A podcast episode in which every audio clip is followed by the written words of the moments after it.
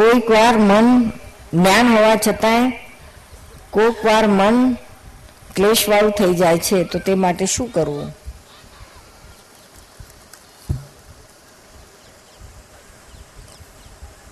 કાંદરજાના મહાત્મા છે. શું નામ છે ભાઈ? કોના પ્રશ્ન છે? કાંદરજાના? તમારો મહાત્મા. એ મનને જુદું રાખવું તે ઘડી શું મન ક્લેશિત થઈ જાય ને? તો મને જુદું રાખવું ને આપણે શુદ્ધાત્મામાં રહેવું મને એ જ્ઞેય છે ને આપણે જ્ઞાતા છીએ, શું? અને એને એને બધા, એનું નાટક જોયા કરવું મનનું. એમાં તન્માયાકાર ના થવું, શું? જે બાબતનું ક્લેશ કરાયું દેખાડે, તેમાં આપણી સહી નહીં કરવાની. તો તમને હેરાન નહીં કરે, શું? અને કોઈ વ્યક્તિ માટે મન દેખાડતું હોય તો તેનું પ્રતિક્રમણ કરો, શું? સમજાય છે ને? ઓપિનિયન બાંધીએ તો તેનું શું પરિણામ આવે? અભિપ્રાય બાંધીએ તો નવું મન બંધાય છે. શું? Opinion is father of mind and language is mother of mind આ બે ભેગું થાય ત્યારે નવું મન નો જન્મ થાય છે. એટલે નવું મન સર્જાય છે. શું? પછી એ જ મન આપણને હેરાન કરે છે. એટલે કોઈના માટે ઓપિનિયન ના આપો, કોઈ અભિપ્રાય ના આપો. શું? એક જ અભિપ્રાય કરેક્ટ છે, શુદ્ધ આત્મા છે. એ સિવાયના બીજા બધા અભિપ્રાય રોંગ છે. સમજાય છે ને? અને બીજો અભિપ્રાય આવી ગયો કે આ તો આવા છે ને તેવા છે ને નામ છે ને તો તરત જ એને શુદ્ધાત્મા જોઈને પ્રતિક્રમણ કરીને ઉડાડી દો. સમજાય છે? અભિપ્રાય તો બહુ ખતરનાક વસ્તુ છે. જેવો અભિપ્રાય આપીએ પછી આપણને વ્યક્તિ એવી જ દેખાયા કરે. એવું એ જ દેખાય કરે. પેલું સારું કશું દેખાય જ નહીં. એક જ ટ્રેકમાં દ્રષ્ટિ જતી રહે. એટલે અભિપ્રાય ના આપો ને તો ખુલ્લું રહે, બધી બાજુથી જોઈ શકાય. સમજાય છે ને? વ્યક્તિ ખરાબ છે, એવો અભિપ્રાય ઊભો થાય તો શું? એ જ કહ્યું એનું કારણ કશું ને આપણી જ સમજણ છે. આ બુદ્ધિ વિપરીત બુદ્ધિ અવળું દેખાડે છે સામાનું. અને જ્ઞાન એને શુદ્ધાત્મા દેખાડે છે. કશું અવળું દેખવાનું રહેતું જ નથી હું તો દોષ અનંતનું ભાજન છું કરુણા. ઈટા નહીં દોષ તો તરીએ કોણ ઉપાય સમજાવે? એટલે કે આપણા મન વચન કાયમ અનંત દોષોથી ભરેલા છે, શું? ડગલે ને પગલે દોષો થતા જ હોય છે. આપણાથી કોઈને દુઃખ થઈ જાય, આપણને ક્રોધમાન માયેલો, આ બધું આપણે જે આ બધા દોષો જ છે, શું? એ દોષોને કારણે આપણને એ દોષો ઊભા થતા જ હોય આપણા. એ દોષો છે તો આપણે એને જુદા ખાલી કરવાના છે, જુદા રાખીને. દોષોથી મુક્ત થઈશું તો આપણને મોક્ષ મળશે શું? હવે એ દોષની છૂટાય કેવી રીતે પોતે પોતાના દોષને જુએ તો છૂટાય એમાંથી. દેખાય તો જાય, એટલે કે કહે છે કે દીઠા નહીં નહીં દોષ તો તરીએ પણ પોતાના દોષ ના દેખાય કેવી રીતના મોક્ષે જવાય? એવું શ્રીમદ રાજચંદ્રનું છે આ વાક્ય. એટલે પોતાના દોષ જોવા માટે દ્રષ્ટિ જોઈએ પોતાની. પોતાની જાત માટે પણ પક્ષપાત ના હોવો જોઈએ. નિષ્પક્ષપાતપણે આપણે પોતાની જાતને જોઈએ તો જ પોતાના દોષ દેખાય શું અને જુદું જોઈએ તો જ રહેશું સમજાય છે ને? એટલે જ્ઞાન પછી છૂટું પણ છૂટું રાખવાનું. પંચમ દીવો શુદ્ધાત્મા સાધાર શુદ્ધ ખાતા વહી નિર્ભેદ વેપાર. અત્યાર સુધી તો આપણે શું નામ તમારું? શામળભાઈ. એટલે હું શામળભાઈ છું, એ જ આધારે રહેતા હતા ને? એ અહંકારનો આધાર જ છે. ને અહંકાર કહેવાય ને, અહંકારના આધારે જ જીવીએ છીએ. અનંત અવતાર અહંકારના આધારે જ જાય છે આપણા. શું? આ ભટકવાનું શેના આધારે છે? તો કે અહંકારના આધારે છે. હું શામળભાઈ છું, એનું જ નામ અહંકાર, એ માન્યતા. પણ જ્યારે જ્ઞાન થાય છે ત્યારે હું શુદ્ધાત્મા છે એવું ભાન થાય છે. ત્યારે પછી આ અહંકાર જાય છે ને આધાર શેનો શુદ્ધાત્માનો. જે આહાર સાધાર, સદ્ધર થાય છે આધાર. એ પછી ચોપડા બધા શુદ્ધ થતા જાય છે, શુદ્ધાત્માનો ચોપડો. પછી જ્ઞાનનો અપચો એટલે શું? જ્ઞાનનો અપચો એટલે શું? અહંકાર ઊભો થઈ જાય કે હું, મને બહુ જ્ઞાન મળ્યું છે ને હું આમ છું ને તેમ છું ને. તો આત્મા આજ્ઞામાં જ રહું છું ને મને બહુ આવડે છે ને મને બહુ સમજણ પડે છે. એ મને છે જ્ઞાન, એવું જો વર્તા મળ્યું તો એનું જ્ઞાનનો અપચો થયો કહેવાય, શું? એવું તમને થતું નથી ને, તો તમને પચવા મળ્યું. વિધિની ગોઠવણી, વિધિ ચાલતી હોય એના પણ જ્ઞાતા દ્રષ્ટા હોય ખરા, હા. શામળભાઈ વિધિઓ કરે ને આપણે જો શુદ્ધાત્મા એને જોયા કરીએ. એ ગોઠવણી કહેવાય. ચિત્તમાં હાજર છે, મન શું કરે છે, આ બધું દેખ, અંદર ખ્યાલમાં રહ્યા કરે. ત્યારે મતલબ કે હાજરી ચિત્ત, જ્ઞાનની જ્ઞાન સહિત છે, શું? ઉપયોગપૂર્વક છે. અપરાધ થઈ જાય, શેનાથી ધોવાય. અરે, આ કે પૂછવાની વાત છે? પ્રતિક્રમણથી કરો છો ને પ્રતિક્રમણ તો તમે તો એ ધોવાનો રસ્તો. ગમે અપરાધ થઈ ગયો હશે, હૃદયથી પશ્ચાતાપ કરો અને દાદાએ આપેલું, શીખવાડેલું પ્રતિક્રમણ કરો, તો તમારા ગમે એવો અપરાધ છે તો ધોવાઈ જશે. ચોખ્ખા કરી નાખશે, શું? વિચારે કરીને આત્મજ્ઞાન પ્રાપ્ત થઈ શકે? ના. આત્મા જ્ઞાન સ્વરૂપે છે ને જ્ઞાને જ કરીને થાય છે. એ વિચારે ક્રમિકમાં એ એક સ્થિતિ છે વિચારે વિચાર, કર વિચાર તો પામ ક્રમિકની રીત છે. પણ છોટે એને કોઈ જ્ઞાની મળવા જોઈએ, જ્ઞાની આપે તો જ થાય. પ્રત્યક્ષ, પ્રગટ એ એ જ નિમિત્તથી થાય. ક્રોધ સામે ક્ષમા, કપટ સામે રુજુતા, માન સામે માર્દવતા જોઈએ, તો અક્રમ વિજ્ઞાન શું કહે છે? અક્રમ વિજ્ઞાન તો કહે છે કે આ ક્રોધ, માન, માયા, લોભ શામળભાઈના છે. મારા, હું તો શુદ્ધાત્મા છું, એ મારા નથી. એને જુદા રાખો. આજે દાદાના જ્ઞાનથી તમારા બે જુદું પડી ગયું છે, પાછું વિક્ષર ના કરી નાખો. થાય તો પછી જામણ બી ના છે ભરોયેલો માલ છે, નીકળે છે, એવું જુદું ને જુદું જ રાખો. તો એ ખાલી કરે છે, ખાલી થાય છે, શું? આ ક્રમિકમાં તો આ બધું ક્રોધની સામે ક્ષમા, આ બધું પાછું ક્ષમા તો ઊભો થયો. અવગુણ ગયો તો ગુણ તો ઊભો રહ્યો. પછી આક્રમ તો કહે છે કે ગુણ ગુણની જરૂર નથી ને અવગુણની જરૂર નથી. બધા બંનેમાંથી ખાલી થવાનું છે. ચોખ્ખું થવાનું છે, શુદ્ધ થવાનું છે. એટલે એને જુદો રાખીને એના જ્ઞાતા દ્રષ્ટા રહો તો એ ખાલી થાય છે. બધા ક્રોધ માન માયા લોભ, કપટ વપટ બધું સરળતા, કપટની સામે સરળતા. છઠ્ઠા આરામાં મંદિર છે નહીં કે પુસ્તક નથી તો છઠ્ઠો આરો એટલે શું? એ વિગતવાર સમજાવશો. અત્યારે પાંચમો આરો ચાલે છે શું? છ આરાનું કાળ, છ આરાનું અડધું કાળચક્ર છે. એમાં અત્યારે આપણું પાંચમો ચાલે છે. એમાં પાંચમાના એકવીસ હજાર પૂરું, એકવીસ હજારનો પાંચમો છે. એમાં અઢી હજાર પતી ગયા. છવ્વીસ, છવ્વીસો વર્ષ પતી ગયા. અને એથી ખરાબ એથી ખરાબ, હવે છઠ્ઠો આરો એટલે દુઃખ જ દુઃખ. અત્યારે તો કંઈ કે સુખ લાગે, પણ પેલું તો દુઃખ જ દુઃખ. એ આરામાં તો માણસનું આયુષ્ય બહુ ઓછું થઈ જશે.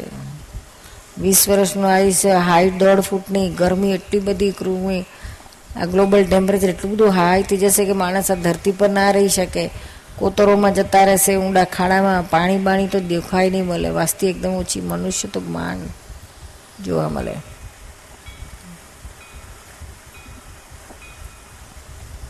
એવો ભયંકર કાળ છે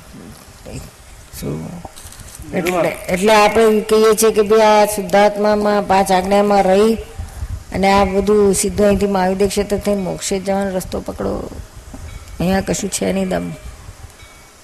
શું કહો છો? કોનો પ્રશ્ન છે? હા. નિરૂમા હમણાં તમે કીધું ને કે જ્ઞાની સિવાય જ્ઞાન આપણને મળશે નહીં. તમે મનન ચિંત વિચાર કરશો તો તમને જ્ઞાન મળશે નહીં. તો દાદાને કોની પાસેથી જ્ઞાન મળ્યું હતું? દાદાને દાદા કહેતા હતા, અમને પૂર્વભાવમાં મળેલું, કોઈ જ્ઞાની મળેલા. આમાં કેવું કહેવાય એક્સેપ્શનલ હોય છે જે સ્વયં બુદ્ધ કહેવાય છે, પણ તો એમને કોઈ પૂર્વભાવમાં મળેલા હોય જ. દાદાને આ કાળમાં પ્રત્યક્ષ કોઈ નહોતા. પણ પૂર્વમાં મળ્યા વગર તો થાય જ નહીં શું. જો આપણે આપણા ઘરમાં જે કીડા મકોડા મચ્છરોને મારીએ છીએ એ પણ એક પાપ જ કહેવાય ને સાહસ હવે અમે અમે જ્યાં રહીએ છીએ ત્યાં ખૂબ જ મચ્છરનો ઉપદ્રવ છે. પ્રોબ્લેમ બહુ મચ્છરનો હવે મચ્છરને જ્યારે આપણે મારીએ ને કે દવા છાંટીએ કે તો આપણને મને ખ્યાલ હોય છે કે આ જે થાય છે ખોટું તો થાય છે. પણ છતાં પણ અપમારીએ છીએ. તો એનો પણ આપણને પાપ લાગે ખરું? મારા તો નહીં જ ભૂલા શું એક વખત ઘરમાં વાંદા પણ નીકળી આવ્યા હોય ને એમ તો અમારા ઘરમાં વાંદા તો બહુ હોય છે મચ્છર વધારે. પણ છતાં ક્યારેક કામ થઈ જાય કે જવા ને આપણે શું બગાડે છે ત્યારે ઘણી વખત એવું આપણે ગમે તે કામ કરીએ એકદમ સીધા ઊભા થઈને આપણે મારી નાખીએ. એ તો આપણો કશાય છે ને આપણે હિંસક ભાવ છે એટલે બાકી વાંધો કે તને થોડી ખાઈ જવાનો છે. બહુ તરેક સાકર ખાઈ જશે જરાક.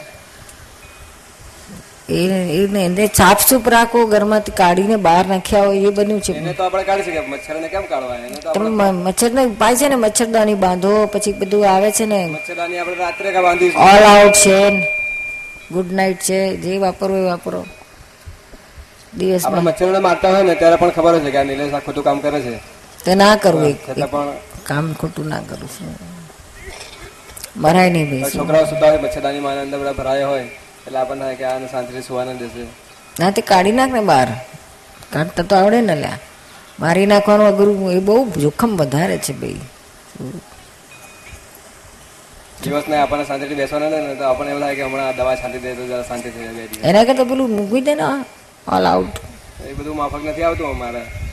આ આ મારી નાખવાનું મારી નાખવાનું માફક આવે છે. ના એટલે આ તો વાપરે છે ને મેટ્સ ને કોઇલ્સ ને બધું તો ના, ડોક્ટર ના પાડે છે ના. એલર્જી છે ને મારે. તને એલર્જી છે? મારા બાબાને પણ નાના બાબાને પણ એનો પ્રોબ્લેમ છે. તો મચ્છરદાનીનો ઉપયોગ કરશું. મચ્છરદાની રાત્રે કરીએ દિવસના શું કરું પણ? આખો દિવસ હેરાન કરે. દિવસના મચ્છર આવે. હવે આપણે જાણીએ આપણે મચ્છરને મારીએ. પણ આપણને ખબર પડે છે કે આ તો ખોટું લે દીપકભાઈ કહે છે લીમડાનું તેલ લગાડ એલર્જી નહીં થાય. કોઈ પણ સુગંધ વાળું હોય ને એનાથી ના આવે. ટ્રાય કરી જવાનો ભાઈ આ તો મોટું જોખમ છે શું? છોડશે આપણે મચ્છરને મારતા હોય ને ત્યારે પણ આપણે ખ્યાલ હોય છે કે ખોટું કામ કરે છે આવું નહીં નહીં હોવું જોઈએ. તો પછી ના કરું છું. એનો તો પણ પાપ તો ચડે જ ને આપણને. છોડશે નહીં તને. શું જ્યાં સુધી આ હિસાબ પૂરો નહીં થાય ત્યાં સુધી આયા તો કરશે. તું- બધાને પ્રતિક્રમણ કરીશ શુદ્ધાત્મા જો ઓછો ઉપદ્રવ થશે. એટલે જંતુઓના પ્રતિક્રમણ કેવી રીતે કરવા? એ બધા મેં શુદ્ધાત્મા છે ને મારી નાખે એ બધા એના બધાને કરવાતું પડશે. છોડા એને બેહીને કલાક કલાક બેહીને બધા મારા એના બધા મંદા છે વાંદા છે કે મચ્છર માકણ જે કોઈ બધા આખા જીવનમાં અત્યાર સુધીમાં ક્યાં ક્યાં કેટલા માર્યા યાદ કેમ આવે બધું? જેટલા યાદ આવે એટલા કન બાકી બાદે બારે કે અત્યારે જેટલા મારે એના બધાના શુદ્ધાત્માને માફી માંગુ છું માફી માંગુ છું. મને માફ કરો માફ કરો નહીં તો આ મચ્છરો બધા ભેગા થઈને તને મારશે ધરતી કંપની જેમ ડૂબાડશે તને. છોડશે નહીં કોઈ, હા. પાંચ વર્ષની બેબી છે, તેને અત્યારથી એકાગ્રતા માટે કેવી રીતના ટ્રેન કરવી? જયશ્રી. ક્યાં છે જયશ્રી? તારી બેબી. એના દાદા ભગવાનના અસીમ જે કારો બોલજે એને બોલાવડાવજે, શું? અને પિક્ચર પિક્ચર ટીવી બીવી તું જોવે છે કે? નથી જોતી. એમાં એકાગ્રતા બહુ બ્રેકડાઉન થાય છે, શું? આ જો ને આ કે વેકેશનમાં ગીતો ગાઉં છું તો તે છેક પરીક્ષા સુધી ચાલે છે બાર મહિના સુધી ખેંચી લખાડે અને જેટલું આ ઓછું થાય એટલું સારું શું? અને આ દાદા ભગવાન સમજે ક્યાંથી એને વધશે કોન્સન્ટ્રેશન પાવર. તને હવે શાંતિ રહે છે ને જ્ઞાન લીધા પછી? રહે છે ને? હા એકદમ જ શાંતિ રહે છે. બહુ સારું. ઘરમાં શાંતિ થઈ ગઈ ને તારે? હા. અને દાદા ભગવાનની ચોપડીઓ પણ હવે વાંચું છું તો મને એકદમ અંદર ઉતરે છે. બહુ સારું. બહુ સારું ઘરમાં ઘર સ્વર્ગ જેવું લાગે છે ને હવે? હા એકદમ જ. પહેલા તો તે નરક જેવું લાગતું હતું હા. ચાલ દાદા ભગવાનને યાદ કરતી રહેજે અને છોડીશ નહીં હા? હા. અને પાછું કશું યાદ રાખવાનું નહીં આપણે સમર્પણ કરી દીધું. ભૂતકાળની એક વસ્તુ યાદ કરવાની નહીં. અને યાદ કરવાનું નહીં ને કરાવવાનું નહીં. વર્તમાનમાં રહો ને જ્ઞાનને જ યાદ કરો ને યાદને જ યાદ કરાવો. હમ? સ્યાદવાદ વાણી, વર્તન અને મનન વિશે સમજ પાડશો. નૈના તમારો પ્રશ્ન છે. સ્યાદવાદ એટલે કોઈ પણ ધર્મનું કિંચિત માત્ર પણ પ્રમાણ ના દુભાઈશું. બધાના પ્રમાણને સાચવે. એનું નામ સ્યાદવાદ. એ વાણી પણ એવી જ હોય, વર્તન પણ એવું છે, એના વિચારો પણ એવા હોય.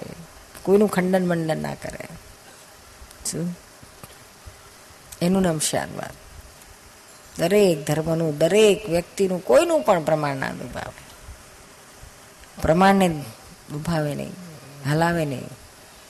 એનું નામ શાસ્ત્ર એવું બોલવામાં પણ એવું હોય, વાણીમાં પણ, વર્તનમાં પણ એવું હોય. વિચારો પણ એના એવા આવે, વિચાર પણ એવા ઓડાવરા ના આવે, ખંડન મંડન વાળા. જાય છે ને? એવું આપણે થઈ જાય એવી, એવું આપણે કરીએ છીએ પ્રાર્થના. પ્રગટ દાદાની સ્તુતિમાં ચરમ સ્પંદ મળે, આવે છે. ચરમ એટલે છેલ્લામાં છેલ્લું એમ કહેવા માંગે છે. ચરમ શબ્દ છેલ્લામાં છેલ્લું. પછી જેને લગાડો એ એને લાગે છે. હું પૂજ્ય દાદાને સુરત સ્ટેશન ઉપર સાક્ષાત્કાર થયો. તે આગલા જન્મના કર્મોને લઈને જ કે બીજું કઈ આપને લાગે છે. ભાઈ, મને તો બીજું કાંઈ લાગતું નથી. આપનું મંતવ્ય જણાવશો.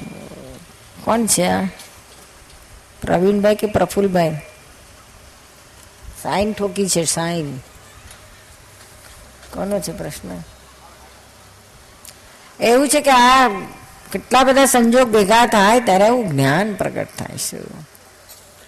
એ જ્ઞાન થવું સહેલું નથી. જય સચિદાનંદ. આગલા જન્મ અથવા તો એમને સદગુરુ કોઈ અગાઉના જન્મમાં મળેલા હોય. એ દ્રષ્ટિએ આ જ્ઞાન પ્રાપ્ત થાય. સાચી વાત છે. એ પોતે પણ એવું જ કહેતા હતા કે મને જે થયું કંઈક મારા પૂર્વજોનોનું હશે કોટી કોટી જન્મની બધી સાધનાઓ અને પ્રાપ્તિ માટેની ઝંખનાઓ કરતા કરતા આવેલા. અને આ તો અઠ્ઠાવનમાં સુરતના સ્ટેશન પર. આ તો જસ્ટ ઇટ હેપન ફળ આવ્યું, જેમ ટીપું ટીપું પડતા પડતા છેલ્લું પાણી પડે ને ચલકાય. એના જેવું. એટલે પૂર્વની સાધના એકદમ ઓલ ઓફ સડન તો થઈ ના શકે ને. કેમ એમને થયું પણ ચાલુ જીવનની અંદર કઈ એવા પ્રસંગો બનેલા એ પણ હું જાણવા માંગુ છું. ચાલુ જીવનમાં તો એમનું વાંચન મનન ચિંતન બહુ હતું. શું? અને એવું બોલતા કે એમને જ્ઞાન પ્રગટ કરવા માટે અમને ભાભી અમારા નિમિત્ત બન્યા હતા કે છે. ફાઇલ હતી એમની ચીકણી ફાઇલ હતી.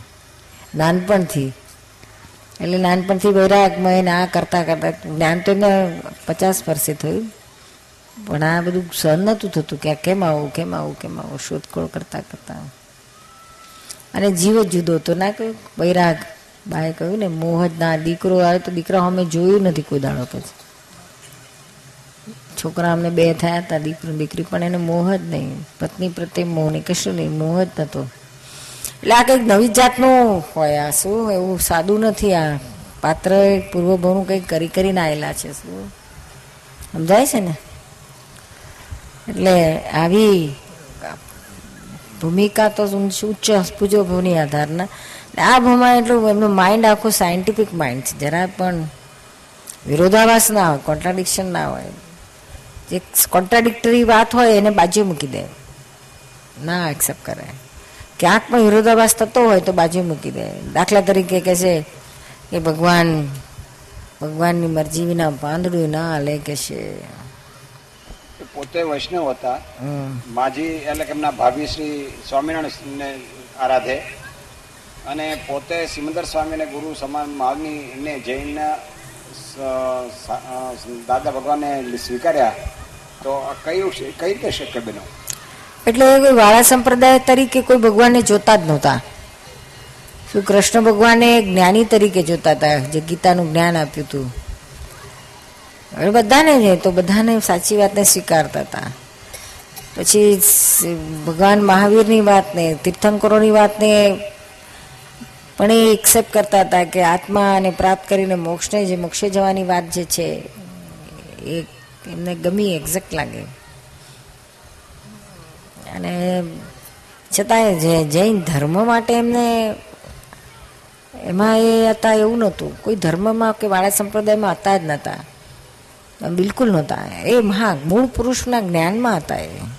એટલે મહાવીરના સિદ્ધાંતને એમ કરતા હતા, પણ જૈન ધર્મ એટલે કે ક્રિયાકાંડ, કર્મકાંડ કે બધા, તો કેટલાય વાળા સંપ્રદાય છે એમાં. કયા વાતનેથી મોક્ષ પ્રાપ્ત થાય? આજે તમને કોઈ ભગવાન મહાવીર જાતે આવીને આવે ને તમે એમને પૂછો કે ભગવાન આટલા બધા બધા ગચ્છ છે, આટલા બધા વાળા સંપ્રદાય છે. કયા વાળા સંપ્રદાયથી મારો મોક્ષ છે તો ભગવાન શું કહેશે? એ આપણે સારી શરૂઆત કરી. આજે હિન્દુ ધર્મની અંદર, જૈન ધર્મની અંદર અનેક સંપ્રદાયો સંતો, મહંતો અને જ્ઞાનીઓને લઈને શરૂ થયા છે. માજી બેઠા છે એટલે એમને પણ કહીએ તો સ્વામિનારાયણ મંદિરની અંદર, એટલે કે સ્વામિનારાયણ સાધુઓની અંદર સંતો, મહંતોને લઈને પણ વાડાઓ શરૂ થયા છે. તો આપને શું લાગે છે કે આ સમયની અંદર આવું બધું પોતાના મતને અનુસાર પોતાને આગળ આવવાને અનુસાર પોતાના આહાર માન ભાવને લઈને અમારા અમારો જો પર્સનલ મત કહો તો અમે અમે કહીએ કે આમાં આમાં આ બધું થયું છે વાળા સંપ્રદાય ખોટું નથી બરાબર છે. કારણ કે એક જણથી આટલું બધું પહોંચી ના વળાય. શું? એટલી બધી વસ્તી વધી ગઈ છે એટલા બધા જુદા જુદા વિચારોના અને મત બધા મૂળ પુરુષ હોય ત્યારે એની પાસે અમુક થોડુંક હોય. પછી વધતું જાય વધતું જાય એટલે એને પછી કંટ્રોલ મૂળ પુરુષ ગયા પછી કરવાનું સીઝી નથી પછી થોડું થોડું જુદું જુદું તો થાય બધે. પણ એ આપણે ચલાવી લે કે ભાઈ ચાલો એક જ સ્ટેન્ડર્ડમાં એક જ સ્ટુડન્ટ એક જ માસ્તરથી ને એક જ ચોપડાથી પતે એવું નથી, એટલે બધા જુદા જુદા સ્ટેન્ડર્ડ કરીએ. પણ આ ખોટું છે એવું નથી. બરાબર છે. પણ બીજા સંપ્રદાયનું કે બીજા ધર્મો ખોટા છે મારું જ સાચું છે, એ એ ના હોવું જોઈએ. તો સોલ્વ થાય એવું છે શું? ક્યાં વાંધો આવે એવું છે? બધા કરે છે પોતપોતાને કરે છે. મને કેજીથી લઈને પીએચડી સુધીના બધા જુદા જુદા સ્ટેન્ડર્ડ છે. એમાં કોઈ સ્ટેન્ડર્ડને ખોટું કેવી રીતના કહેવાય? અને એક જ સ્ટેન્ડર્ડથી બધા બધા પીએચડી થઈ શકે? જરૂર છે, બધું કરેક્ટ છે. એક એક પગથિયા ચડાવે છે બધાને. પછી જે આપણે નક્કી કરવાનું છે કે હું કયા સ્ટાન્ડર્ડનો સ્ટુડન્ટ છું? એટલે મારા માટે કયા માસ્તર બરાબર છે ને કયા કયા ચોપડા બરાબર છે? કયું સ્ટેન્ડર્ડ છે મારા માટે? યોગ્ય. એ સિલેક્ટ કરવાનું કામ આપણું છે. પછી એમાં આગળ વધો. બીજા સૌ શું જગ્યાએ કરેક છે. લેટ ડેમ એમનું પોતાનું બરાબર કરે. એમાં જ આગળ વધો.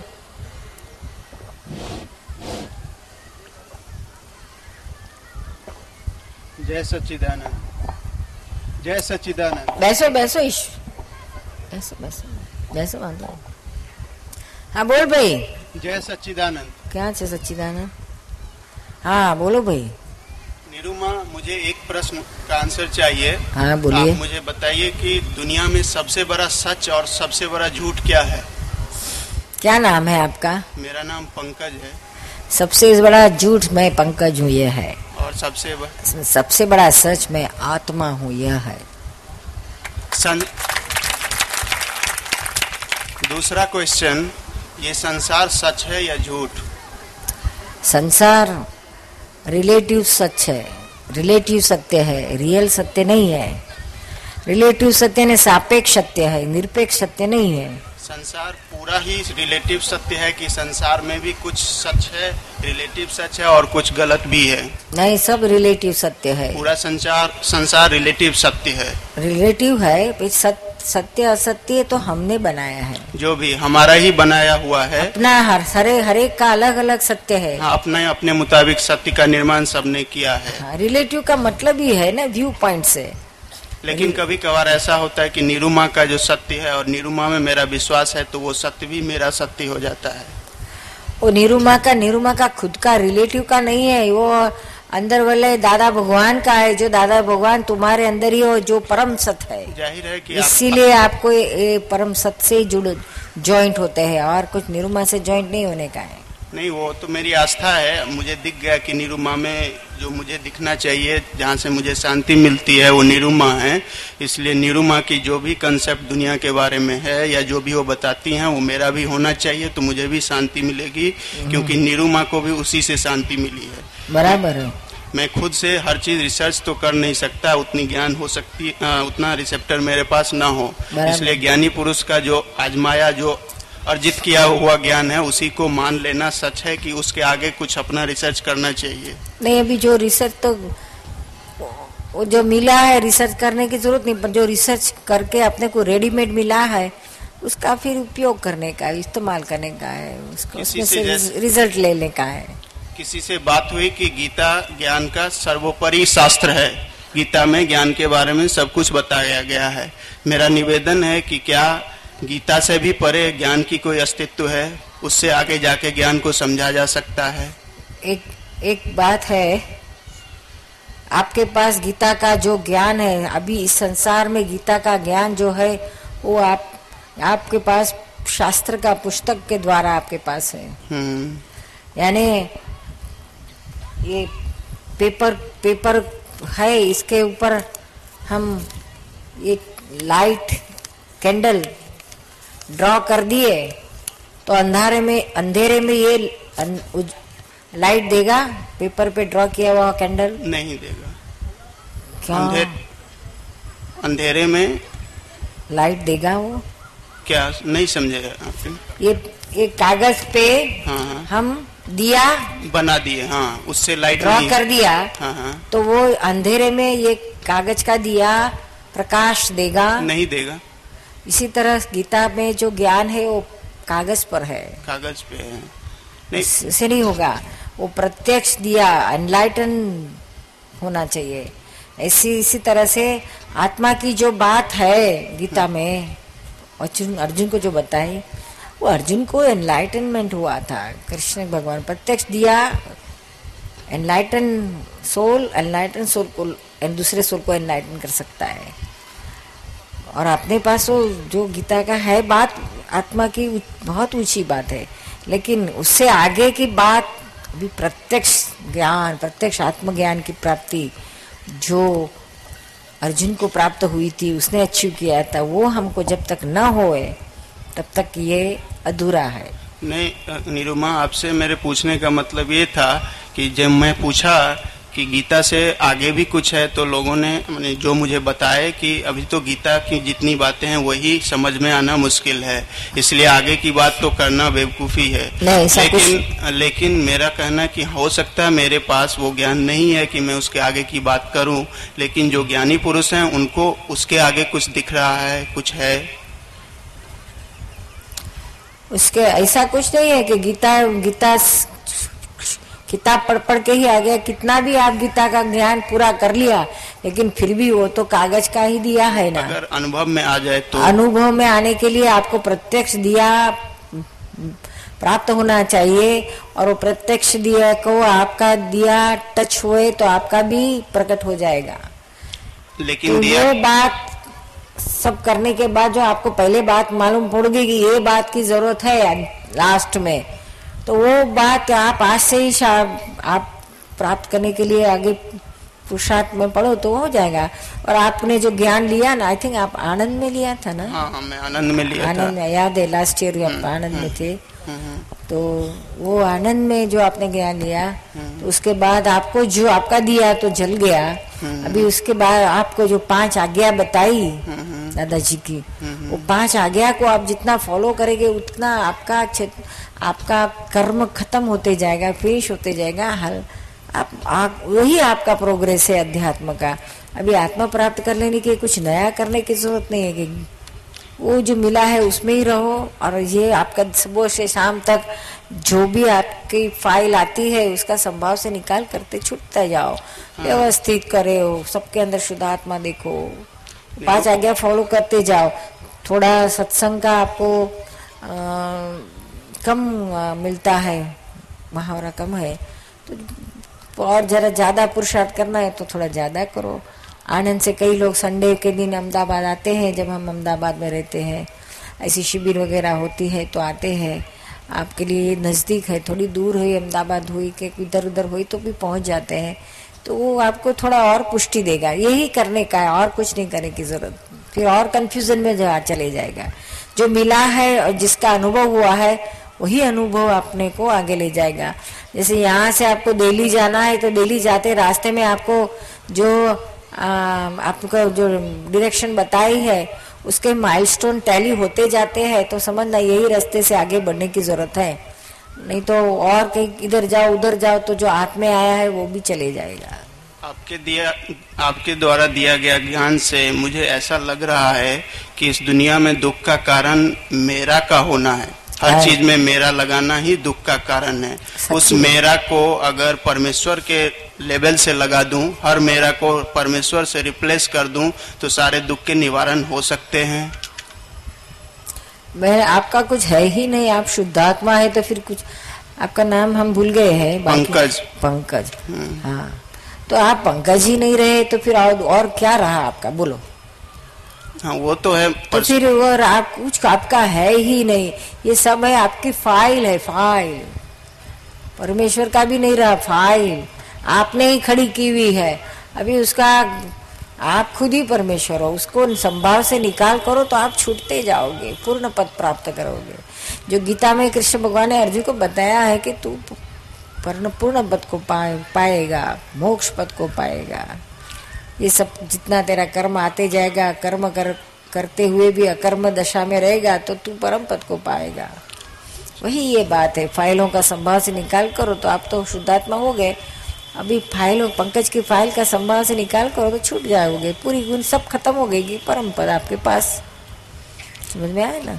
जैसे कभी लाइफ में ऐसी होती कि मैं किसी को दुख नहीं पहुंचाना चाहता हूँ, लेकिन किसी और के दुख का कारण मैं होता हूँ तो उसमें मेरा क्या रोल होना चाहिए? उसके दुख का निवारण मैं कैसे कर सकता आप हूँ? उसका प्रतिक्रमण करो हृदय से दिल से पश्चाताप करके प्रतिक्रमण करो मन में ही मन में नहीं मुझे नहीं हो रहा है दुख। हाँ, दुख सामने वाले को हो रहा है लेकिन मेरे वजह से हो रहा है। तो भी आप करो।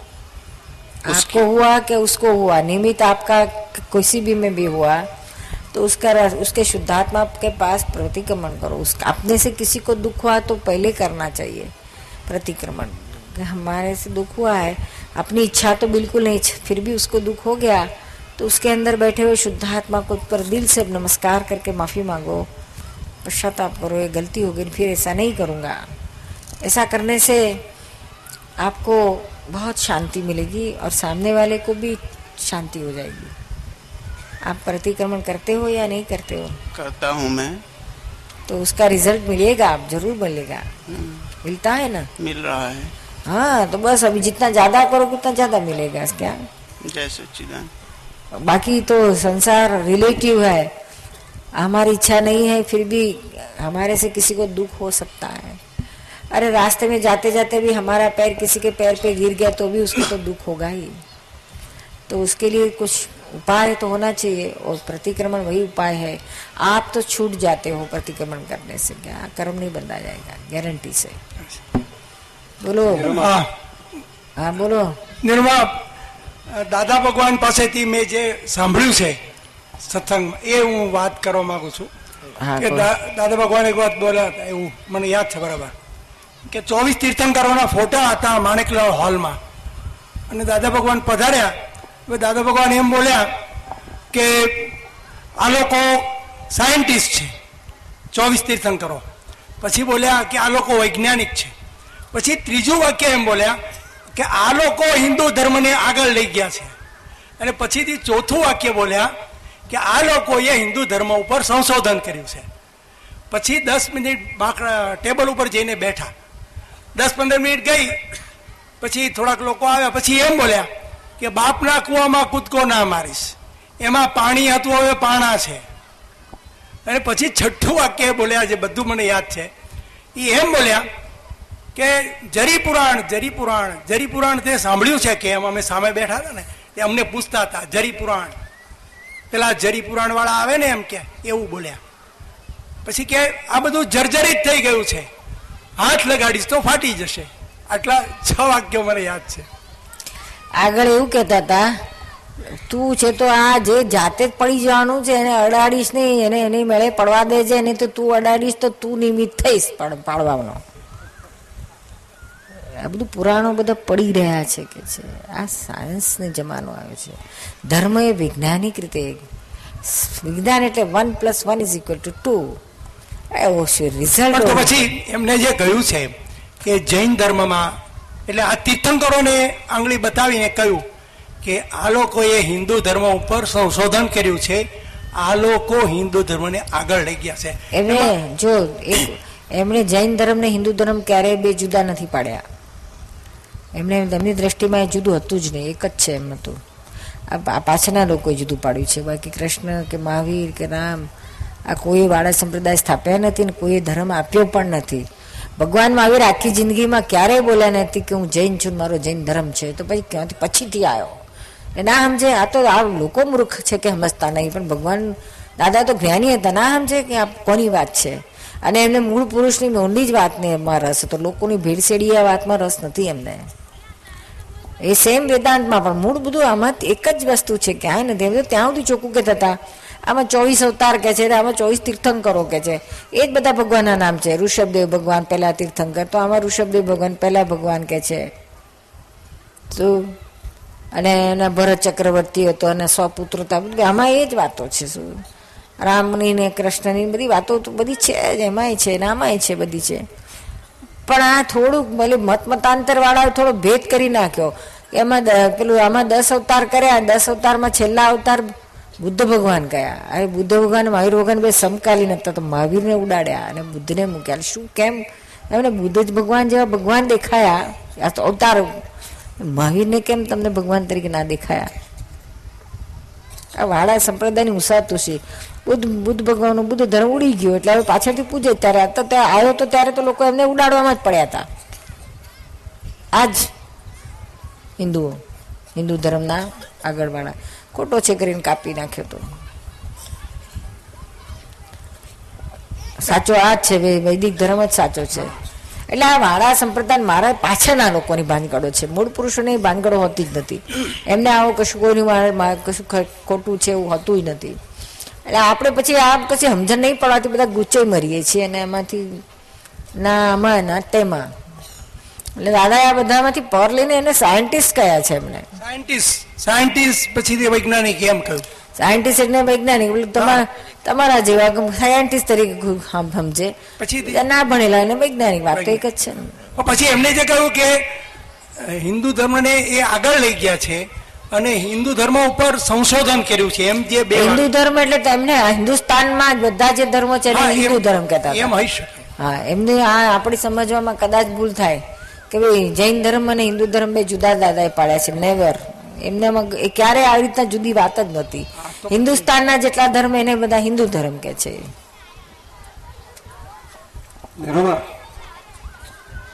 હા બોલો. તીર્થંકરો અને ભગવાનમાં ફરક શું? આપણા હિન્દુ ધર્મમાં તો કોઈ પણ તીર્થંકરની ના- વાત નથી આવતી. આપણે સિમંદર સ્વામીને તો અમે આ દાદા ભગવાનનું જ્યારથી ઓળખતા થયા જાણતા થયા ત્યારથી ખબર પડી. છે તો આજે અમે જોઈએ છે તો ઘણા જૈનોના ઘરમાં પણ આ બધું સિમંદર સ્વામીના ફોટા જોઈએ છે. તો એમને પણ આ હિસાબે પહેલેથી ખબર જ છે ને જૈન લોકોને. આપણા હિન્દુઓમાં કેમ આ વાત કોઈને ખ્યાલ નથી? કોઈ પણ સંતોના અમે જઈએ છીએ એકબીજાને- નથી આવતું.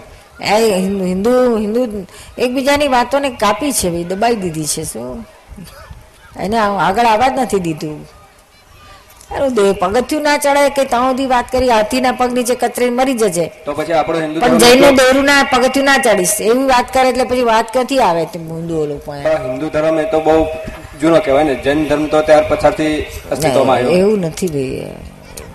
હા તું જ નહીં કશું હિન્દુ નતો ને જૈને નતો જે ઋષભદેવ ભગવાન કે છે ને પેલા આદિ પેલા પેલા ભગવાન દસમા પેલો અવતાર કે છે એ જ આ લોકો પહેલા તીર્થંકર કે છે. બે એક જ છે તું ક્યાંથી ફેર ફેર આવ્યું કોણ પેલું કોણ છેલ્લું? એક જ છે બે છે જ નહીં. ના એટલે છેલ્લા મહાવીર સુધી તો માનો આપણા હિન્દુ ધર્મના સંતો પણ માને છે પણ ત્યાર પછી સિમંદર સ્વામીની તો કોઈ વાત જ નથી કરતું. સિમંદર સ્વામી તો ખબર ઓછાને છે. નથી કરતું. એમને ખબર નથી. આ તો આ તો એની સ્ટોરી છે બધી. શાસ્ત્રો છે સ્ટોરી છે. સિમદર સ્વામી પણ સ્ટોરી ભગવાન મહાવીરે કહેલી છે. મેડમ આ તો પચીસ વર્ષ ઉપર થયેલા છે. બુદ્ધની વાત છે ક્રાઇસ્ટની વાત છે. તો આ વાત તો આપણે રામને અને કૃષ્ણને આપણે ભગવાન તરીકે પદ આપ્યું એમને. તો મહાવીરને અને સિમંદર સ્વામીને આપણે તીર્થંકર કીધા. તીર્થંકરનો શું મતલબ એ ભગવાન પૂર્ણ ભગવાન છે એ પણ. પૂર્ણ ભગવાન. જે મોક્ષ મોક્ષ કૃષ્ણ કરતા મોક્ષ આપી શકે છે. તે કૃષ્ણ ભગવાન માટે જૈનો એક તો એમને કહ્યું છે એ એક અવતાર પછી એ પણ તીર્થંકર જ થવાના છે.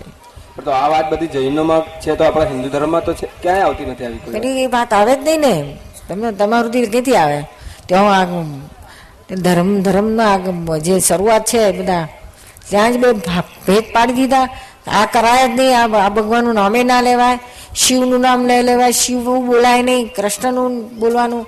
અહીંયા સુધી મતભેદ વાળા બધી કરાવી નાખી છે, તો પછી બીજી ક્યાં વાત?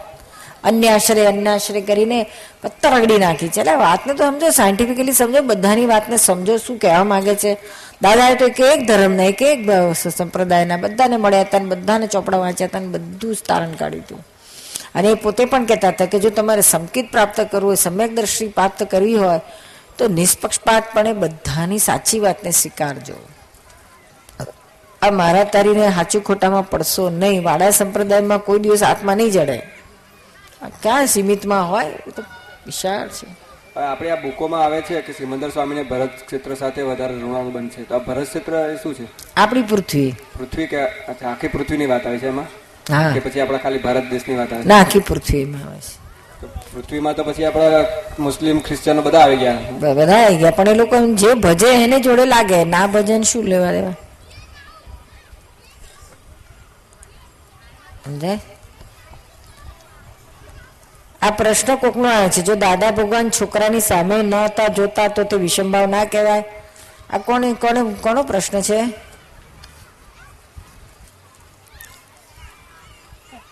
ખબર નથી. આપનો કોનો પ્રશ્ન છે? છે કોઈ ઊભું થયું છે? આ બુદ્ધિ જો ને ક્યાં ને ક્યાં દોડે છે, જો ને. અલા ત્યાં એ વખતે તો ક્યાં નહીં, સોળ વર્ષની ઉંમરની વાત કરે છે બા. સોળ વર્ષની ઉંમરે એમને દીકરો થયેલો ને સત્તર અઢાર વર્ષની ઉંમરે બા દીકરી થયેલી, અઢાર વર્ષની ઉંમરે દીકરી થયેલી. એક જન્મથી આવો વૈરાગ લઈને આવતો તે કદી સંભાવ વિષમભાવ જ હોય ને, સંભાવ ક્યાંથી હોય? જ્ઞાન હતું નહીં ત્યારે એમને. જ્ઞાન તો ઓગણીસો ને અઠ્ઠાવનમાં વર્ષે થયું. એકવીસમાં વર્ષ પછી એમનું ધર્મ પ્રત્યે વલણ થયું. આત્મા પ્રાપ્ત કરવાની મય ઝંખના જાગી. આ એ પહેલાંની વાત છે. છતાં જ્ઞાનીની બાબતમાં ના બુદ્ધિ દોડાડશો, માર ખાઈ જશો. શું તમે ઘેર જઈને તમારા છોકરા હમું નહીં જો શું થશે? તમે કહો છો, દાદા ભગવાનથી જવાના છો. આ સમજણ કાચી પડી જાય શું જ્ઞાનીને સમજવા મુશ્કેલ છે ને એના તો પ્રત્યેક કર્મને દિવ્ય કર્મ કયા છે શું? આ તો જ્ઞાન પહેલાંની વાત છે. સોળ સોળ વર્ષે બા દીકરો થયેલો એવું કહેતો પંદર, સોળ, સત્તર વર્ષની ઉંમરે થયો હશે. પંદરમા વર્ષે લગ્ન થયેલા, પંદર, સોળ, એ જ ઉંમરમાં બધું હતું હતું ત્યારે તો બધું.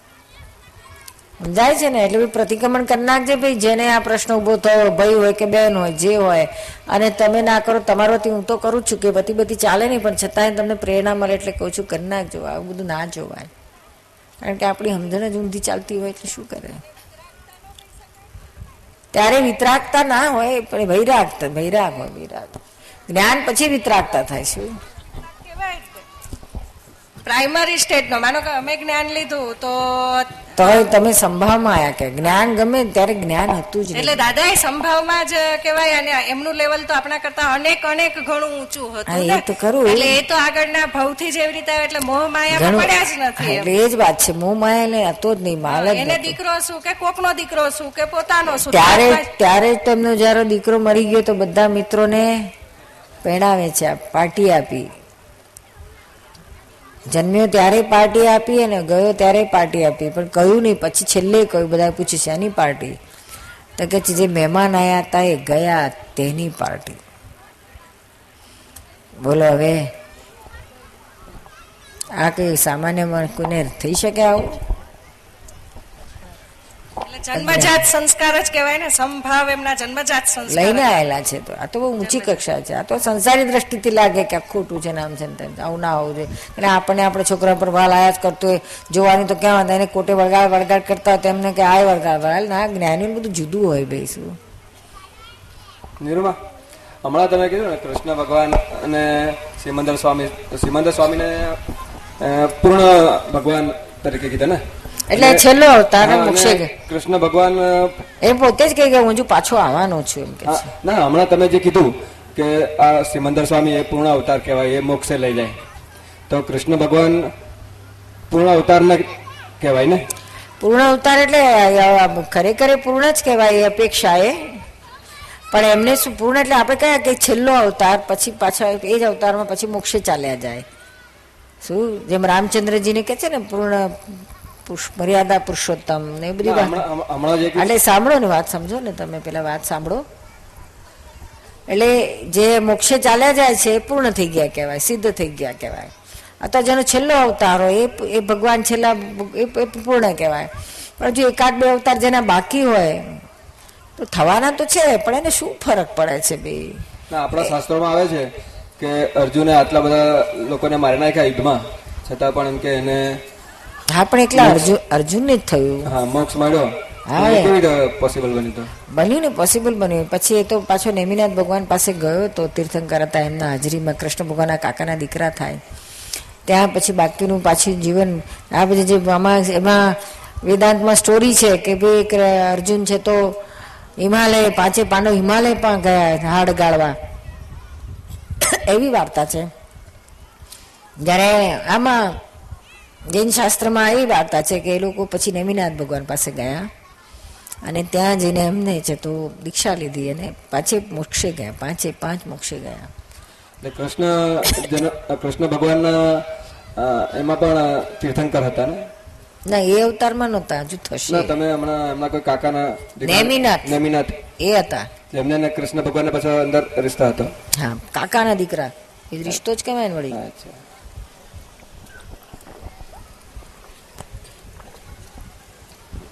આ બધી સ્ટોરીઓ છે, પણ આ સ્ટોરીઓ જૈનની સ્ટોરીઓ એટલી પ્રચલિત નથી, જૈન શાસ્ત્રમાં જે છે, ત્રેસઠ સલાકા પુરુષોમાં. અને આ રામાયણની મહાભારતની કથાઓ પુષ્કળ થાય છે અને એનું ફોલોઈંગ વધારે છે. એટલે એ બધાને પ્રચલિત છે. એને પિક્ચરો મૂવી બધું બહુ હોય, એટલે ટીવીમાં આવે, એટલે લોકોને બધાને બહુ ખબર પડે. જ્યારે જૈન જૈન ધર્મમાં અમુક બહુ મર્યાદા અને બહુ રિસ્ટ્રિક્શન ને બહુ જ એવું હોય છે. એટલે આનો પ્રચાર નથી લોકોને ખબર નથી પડતી કે આ બધું શું છે વાસ્તવિકતા. કારણ કે બહુ રિસ્ટ્રિક્શન હોય છે લોકોનું, કે આ ટીવીમાં ના આવે, ને આમ માઇકમાં ના બોલે, ને અમુક લિમિટેડ જ વર્ગ એમની. પછી જ્યાં પછી મર્યાદા આવે ને કે મારું સાચું બીજા બધા ખોટા, એટલે પછી લોકો પછી તો જાય જ નહીં. એના એટલા જ પૂરતા જાય. બીજા નવા જવા માટે ભાઈ તારું સાચું બીજા ખોટા તો પછી અમારું હું ખોટું? તું ખોટું નું અમારું સાચું હા, મામે પછી આવું બધે થાય છે, શું? એટલે અમે અમે જોયું કે આટલી ઊંચી વાત છે તીર્થંકરોની ને આટલી સુંદર સુંદર એનું જ્ઞાન છે, જે એમનું તત્વજ્ઞાન આખું જુદું જ છે. આ બધી વાતો, બધી ઉપલક વાતોમાં જ મારા જોડી થઈ છે, મારા મગજમારી થઈ છે ખોટી. તત્વજ્ઞાનની વાત જો આપણા સામાન્ય માણસને સમજણ પડે, અને આની જીવન ચરિત્રની પણ સમજણ પડે, તોય ઘણી બધી પ્રેરણા મળે એવી છે. એટલે મૂળ વાત તો આખી ક્યાં બાજુ રહી ગઈ? અને આ બધા લોચામાં પડી ગયા મગજમારીમાં. આ હાચું તે ખોટું, મારું હાચું બીજું ખોટું. એટલે દાદાની જે યથાર્થ વાત હતી, તીર્થંકરનું જે સાયન્ટિસ્ટ તરીકેની જે હમણાં મહેન્દ્રભાઈ કહી, એ સાયન્ટિસ્ટ તરીકેની જે વાત હતી તીર્થંકરોની, એ વાત અમને પણ હૃદયમાં ખૂબ ઘૂમી ગઈ. એટલે બહુ ભાવ હતો અને કુદરતી એવા બધા નિમિત્ત સંજોગો પણ બાજ્યા એ ગુર્જરી ચેનલ વાળા સામેથી અમને કહ્યું કે તમે કંઈક આપો અમને, આપો આપો આપો. એ પછી આ તીર્થંકરોનું કંઈક આપો. એટલે પછી આખું તીર્થંકરોનું યથાર્થ તત્વ દર્શન કરીને આ ટીવીમાં મૂક્યું. કારણ કે એ લોકો પાત્રો કોઈને, એ લોકોનો નિયમ છે રિસ્ટ્રિક્શન છે કે કોઈ પાત્ર ભજવીને નાટક કે સિનેમામાં કે ટીવીમાં મહાવીર ભગવાનનું કોઈ પાત્ર ના ભજી શકે. એને પછી અગેન્સ્ટ લો કરીને શું કરે? એટલે એ બધું રીતે પ્રચાર થતો નથી. પણ હા, કોઈ બોલે તો વાંધો નહીં. પણ એ બોલવામાં પછી સાધુઓ જેને સાધુ સાધુ એ લોકો માઇકમાં ના આવે, ટીવીમાં ના આવે. એટલે એ બધા રિસ્ટ્રિક્શન આવે છે. તો પછી અમારા જેવાને કોઈ પ્રોબ્લેમ નથી. અમે તો મુક્ત છીએ. આમથી મુક્ત છીએ તેમથી કે જૈનો અમને કહે છે કે આ વૈષ્ણવ છે. ગેટ આઉટ વૈષ્ણવ કહેશે કે આ જૈનો વાળા છે. ગેટ આઉટ બધેથી ગેટ આઉટ તો અમે આત્મામાં સીટ ડાઉન